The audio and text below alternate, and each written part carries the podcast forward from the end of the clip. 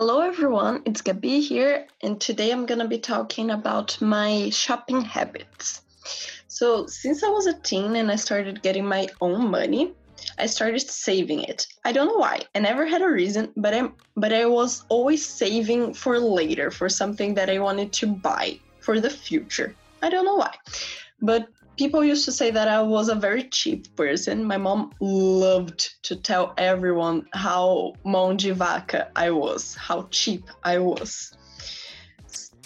And that was true. I was really cheap.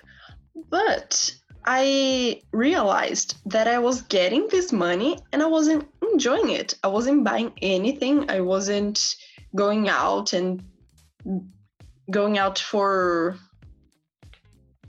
I wasn't going to restaurants. I wasn't buying clothes. I wasn't buying the books that I wanted. I wasn't buying anything.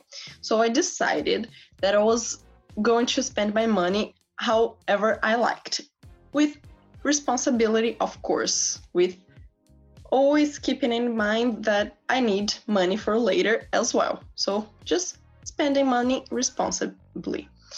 Nowadays, on the weekends, I like I always like to get some takeout.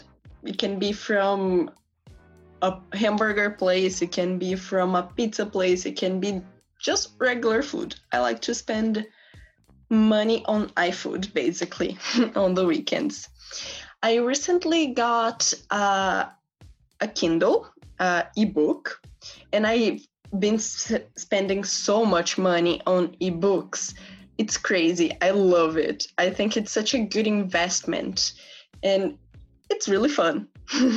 Sometimes Netflix is not enough to spend time when I'm bored in quarantine. So I turned to books again. And it's been really fun. I've been spending a lot of money there. I also took this new habit during quarantine that is to online shop.